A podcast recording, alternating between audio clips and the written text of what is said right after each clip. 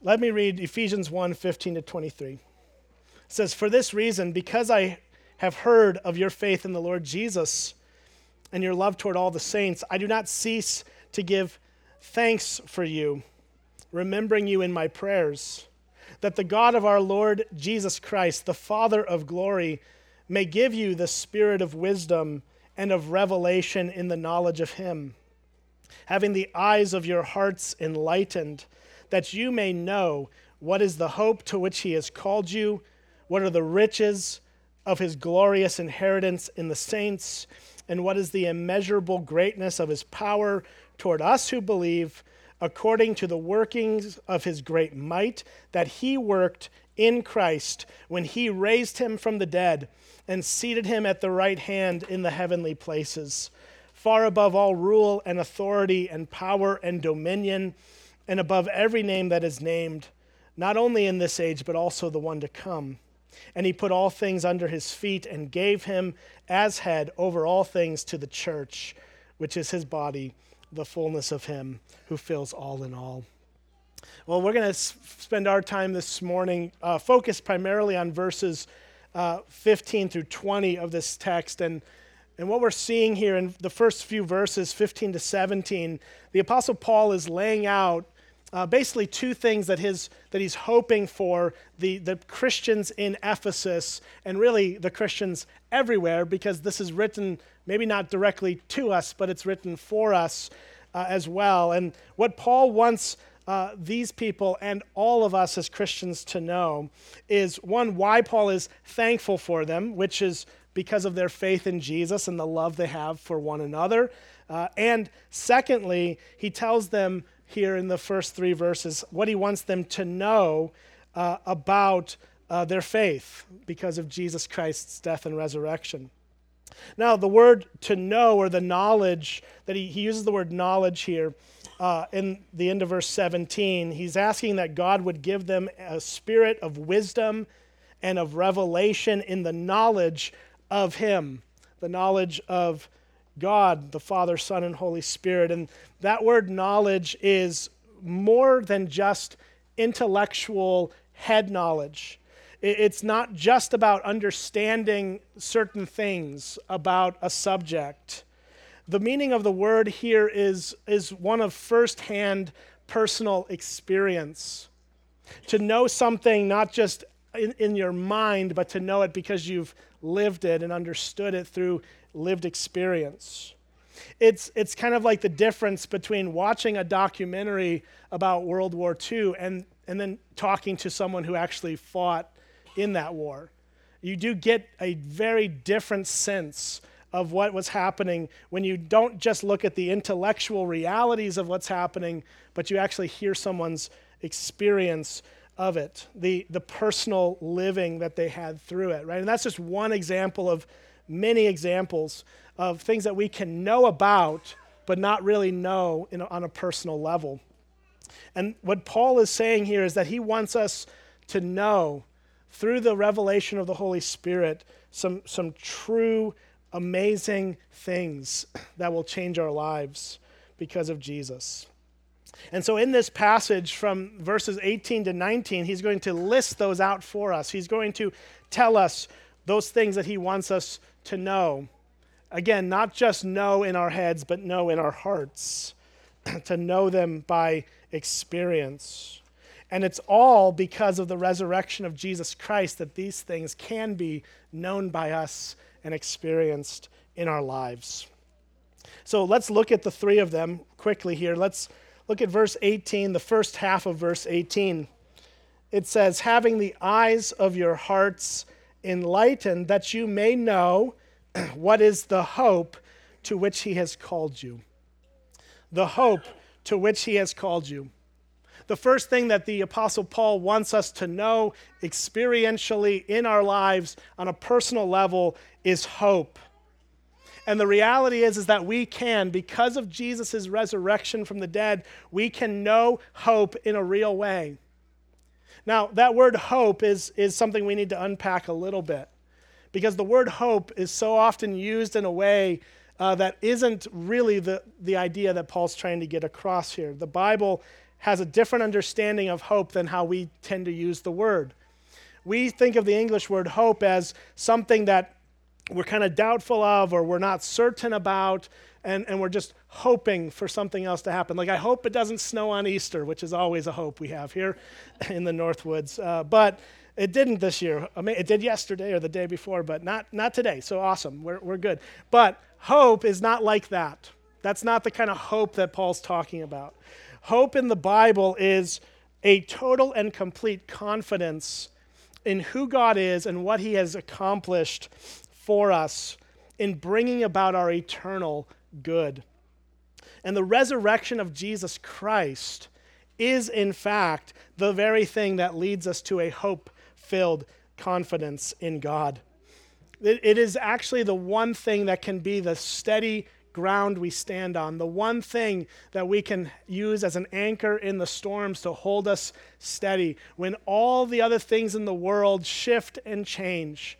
Right? We live in, in uncertain times. We live in tumultuous political climates at times. We live in, in, times when nations can rise and fall. We live at times where war is on the brink or in, in action. We, we understand how unsteady so much of the world is around us. And yet, it is the solid rock of Jesus Christ, crucified and risen, that gives us hope that no matter what happens to us, no matter what occurs in this world, no matter what personal sufferings we endure, we can carry on and make it to the very end and know that God will secure his purposes ultimately for us. Paul hits on this point in, in 1 Corinthians 15, which is uh, probably the, the longest chapter that unpacks the resurrection of Jesus Christ. But if you want to look at verses 12 to 16 or listen as I read them, uh, 1 Corinthians 15, let me get there. There it is. Uh, here, here's what he goes on to say. This is after he has explained that Jesus Christ is raised from the dead and that this is the, the anchor of our faith, it's the centerpiece. And then he goes on to say in verse 12 through 26, I'll read it. He says, Now if Christ is proclaimed as raised from the dead, how can some of you say that there is no resurrection of the dead? But if there is no resurrection of the dead, then not even Christ has been raised. And if Christ has not been raised, then our preaching is in vain and your faith is in vain. Even if we, we are even found to be misre- misrepresenting God because we testified about God that he raised Christ, whom he did not raise, if it is true that the dead are not raised. For if the dead are not raised, not even Christ has been raised. And if Christ has not been raised, your faith is futile, and you are still in your sins. Then those who have fallen asleep in Christ have perished. If in Christ we have hope in this life only, we are of all people most to be pitied. Now, I'll keep reading in just a moment, but let's unpack what he's saying here. There, there was evidently a, a faction or a group in, in the Corinthian church that did not believe that there was an eternal life for those who have died which is pretty crazy because Jesus clearly teaches that there is eternal life in John 3:16 for God so loved the world that he gave his only son that whosoever believes in him will not perish but will have eternal life. That is very basic Christianity. And so somehow somewhere along the way these Christians in Corinth got off base. And they were believing that, that the dead were just dead, they were annihilated, or they were gone, or what, there was no future hope for them. What an abysmal way to live life, right? What a depressing way to go through life, to believe that all that there is is this, this you know, body of, of flesh that we have, and then it's dead and it's gone and doesn't continue to live. But the resurrection of Jesus Christ teaches us that there is life for us as well as for him after death because Christ went through death and is alive. That's where verse 20 takes us. Paul says, But in fact, Christ has been raised from the dead, the first fruits of those who have fallen asleep.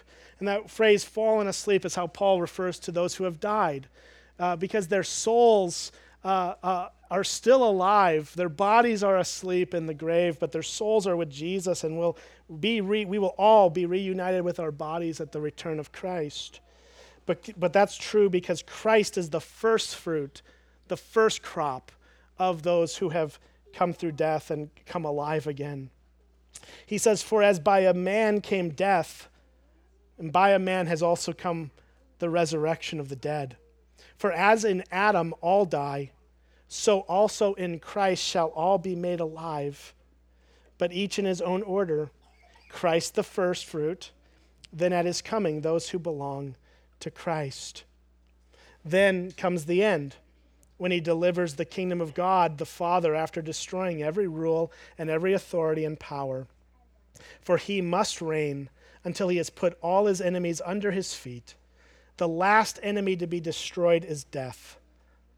Now, this is an amazing passage, right? This is this passage is showing us that the resurrection of Jesus Christ from the dead is the hope that we have, not only of an eternal life, which is amazing in and of itself, but that the, but the very end of death itself one day.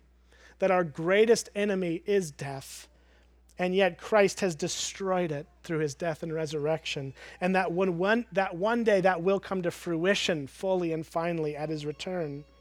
But this is pointing us to the eternal hope not just the earthly, temporary hope. Because if we only have hope in this life, then we are to be the most pitied people, is what Paul says. We don't just have hope that this life will be all wonderful sunshine, rainbows, unicorns, nonsense, right? That's not the world we live in. But, but we do have an eternal hope that we cling to and walk through this life holding onto because Jesus is raised from the dead. So, the first thing Paul wants us to know, the first thing the Bible wants us to know, what God ultimately wants us to know is the hope to which God has called you. This eternal hope, this eternal life that we have through the resurrection of Jesus Christ. Let's look at the second one that Paul mentions here. It's the end of verse 18. He says, The hope to which he has called you. And then he says, What are the riches of his glorious inheritance in the saints. The second thing Paul wants us to know are what the riches of our inheritance are. That we can experience God's uh, security, the inheritance he has secured for us because of the resurrection of the dead. I think this idea of an inheritance is sometimes uh, lost on us because we don't really live in the same kind of culture or whatever that Paul was writing to. And, um, but we all understand what an inheritance is, I think. It's, it's the, that, those, those pieces of property or that money that is left behind as a loved one passes on. The things that we can't take with us are left, hopefully, for our children, right? Ideally, um, that would be where, where, the inheritance would go. If we have children, it would go to them. If we don't have children, uh, it would pass on to somebody uh, preferably the, the closest relative and not the government, right? But you never know what happens, I guess. And once you're gone, it doesn't matter to you, anyways. Uh, but this, uh, this idea of an inheritance is, is what Paul is reminding us of that we actually have the security of not just will we get anything or will we not, but we have an absolute sure uh, guarantee that we will have all the riches that belong to God through Jesus Christ. This is better. This is better than you waking up one day getting the notification that some great, great, great aunt in Europe had a baroness or something behind her name and she left you a whole fortune. As amazing as that would be, to wake, to wake up to that and go, wow, I had some aunt that was apparently something and, and I'm the closest relative. Right? We hear those stories from time to time, as ridiculous as they are. They're never going to happen to any of us. But if it did, that'd be amazing. But it'd be even more amazing, it is even more amazing to know that we have the sure guarantee of an inheritance in Jesus Christ. Here's the crucial point everything that God has, which is everything, belongs to us because of Jesus Christ. Because he has adopted us into his family. We are children of God. And the children are the ones who get the inheritance. And we, as God's children, will gain an inheritance eternally. Now, that inheritance is not the guarantee of your wealth right now. It is not the guarantee that you will have all the material blessings or all the physical health that you could want. There are people who, who will teach that message. That is not the idea of the inheritance we have in Christ. He is talking, Paul here is talking about the eternal riches, the, the eternal reward that we will have, which ultimately, above anything else, is Jesus Christ Himself. That we will have Christ, that we will be with Him that we will be in perfect relationship with him. And I and I do I know the scriptures teach that we will throw all these crowns at his feet. Because the point is not the, the wealth. The point is not that we will have all these things. The point is that we get to be with Jesus. But this spiritual inheritance is ours. This is why Jesus says in the Beatitudes, in his Sermon on the Mount, he says that the meek will inherit the earth. That is through Jesus, the meek, the humble, those who have come to Christ through humility and acknowledgement of our sins, we will actually one day inherit all that God has. We will have a physical home to live in as Christ establishes his kingdom here. We will have a remade earth the Bible teaches us that we're not going to die and just go into some ethereal spiritual space. That is a temporary place where our souls will await his return if we die before his return. But ultimately, the, the secure end of a Christian is a new earth, a remade earth, a better earth without sin, a, a, a reordering of the world again in which we will get to dwell with God forever on this earth and possess it all through him. There is nothing that God is holding back from us because of Jesus' resurrection. Jesus tells us that we, we need to keep our minds on this truth, but not pivot our minds purely to the material, to the physical, to the monetary. He tells us in the Sermon on the Mount do not lay up for yourselves treasures on earth where moth and rust destroy, and where thieves break in and steal. But lay up for yourselves treasures in heaven, where neither moth nor rust destroy, and where thieves do not break in and steal. The idea here is this that everything we have on earth can be lost, it can be destroyed, or it can be stolen, but not the treasures that we can secure in heaven through Jesus, that He gives us this glorious inheritance, this amazing riches of the riches of his glorious inheritance, is what he says. This is amazing language, and this is what we have in store for us. We, we don't need to depend on our material blessings because those things will come and go.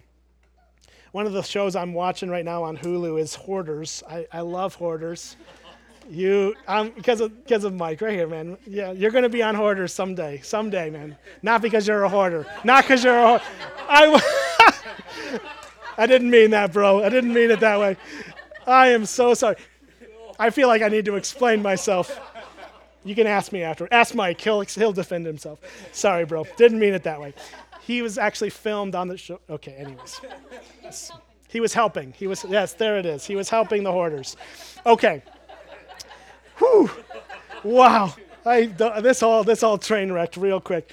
All right, I was trying to make a point here about the hoarder show. All right, the hoarders they have all these treasures, right? These treasures, it's mostly trash.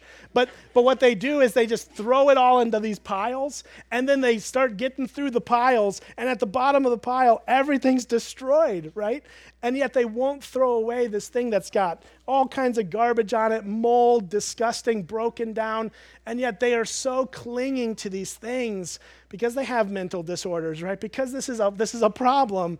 This is something they need to be healed from, but it is it is an amazing thing that they are just going to cling to the nastiest of stuff. But that's Jesus' point that all the all of our stuff, anything that we try to hoard, anything that we try to hold on to, whatever it is, it is going to ultimately be destroyed because it's not eternal. Christ and his reward is eternal. All right, that one got way off the rails here. So let's move let's move into the third the third section here. The third uh, th- thing that we should know. verse 19. What is the immeasurable greatness of his power toward us who believe, according to the working of his great might, that he worked in Christ when he raised him from the dead and seated, uh, seated him at his right hand in the heavenly places? So, the, the thing that we're told that we can experience in this life, we can have hope, we can know the inheritance that we have in Jesus. And the third thing is this that we can experience God's power to save, God's power to work in our lives, to save us from our sin. The immeasurable greatness of his power is what Paul says. This power is not measurable. It is not weak, it is great. And this power is at work in us through Christ, whom he raised from the dead. The power that Paul is referring to, I think, is actually two things it is the power to save, and it is the power to change us. It is the power to make us alive in Jesus Christ, to take us out of spiritual death, give us a resurrection of our own, and, and then to make us the kind of people that He wants us to be. And this, He starts this work in us at salvation, and He begins to mature us through the course of our lives. This is where the Apostle Paul goes in chapter 2. Right after these verses, he talks about being our being dead in our sins, but because of God's great mercy and his great love, he has made us alive in Christ. He took us out of death and sin and gave us life in Christ. His resurrection becomes our resurrection. And he tells us that all of this was done by grace. Grace is undeserved favor from God. It is not earned, it is not deserved, it is, it is given freely by Him. All we have to do to receive this grace is to believe, to trust, this is where Paul says at the end of, or in verse 8 through 10, he says, For by grace you have been saved through faith. Faith is belief, it's putting trust in Jesus. And this is not your own doing, it is, the, it is the gift of God, not a result of works, so that no one may boast. And then he says, For we are his workmanship, created in Christ Jesus for good works, which God prepared beforehand that we should walk in them. These verses are telling us two things that God has the power through Jesus' resurrection to make us alive, to save us, to bring us into his family, and to change us, to give us good works that he prepares beforehand for us. We get to remember that this is not our own power that saves us, it is the power of Jesus Christ. No power we try to extend to save ourselves will, will work. It is only Jesus who can save us. And it's through the resurrection of Jesus Christ that we are saved. It says, the immeasurable greatness of his power toward us who believe, according to the working of his great might that he worked in Christ when he raised him from the dead. This work that he gives us to those who believe, to those who trust in Christ, he has given us his power to be saved and freed from all of our sin. I think the verse or the passage that gets us there the best is Romans chapter 6, verses 5 through 11. I'm going to close our time with reading these words and then we'll sing again together in response. Romans 6, 5 to 11 says this For if we have been united with him in a death like his, we shall certainly be united with him in a resurrection like his. We know that our old self was crucified with him in order that the body of sin might be brought to nothing, so that we would no longer be enslaved to sin. For one who has died has been set free from sin. Now, if we have died with Christ, we believe that we will also live with him. We know that Christ, being raised from the dead, will never die again. Death no longer has dominion over him. For the death he died, he died to sin once and for all. But the life he lives, he lives to God. So you also must consider yourselves dead to sin and alive to God in Christ Jesus. You hear what Paul's saying in these words. He's telling us that we died with Jesus. When he died on that cross, he took our sin upon himself. And we're not just united to Jesus in his death, though. We're united to Jesus in his life. His, his resurrection is our resurrection. And because of it, we have been set free from sin. We died to sin. We're alive now in Jesus Christ. And because of the resurrection of Jesus, we have hope. We have an eternal security and inheritance with Him. We have God's power at work in us to save us and to change us. And that is the best news of all. That's what we get to celebrate as we worship Jesus alive today. So let's pray together. Father, thank you for loving us to the point of death, even death on a cross. We thank you, Jesus, that you uh, have, have gone through our death, that you united us to yourself, and that you have been raised from the dead, securing us an eternity and a hope. I pray, God, that you would help us now to respond with our voices, respond with our singing, respond with joy in our hearts for what you have accomplished for us. And we pray that we would remember all that you've done this day. In Jesus' name, amen.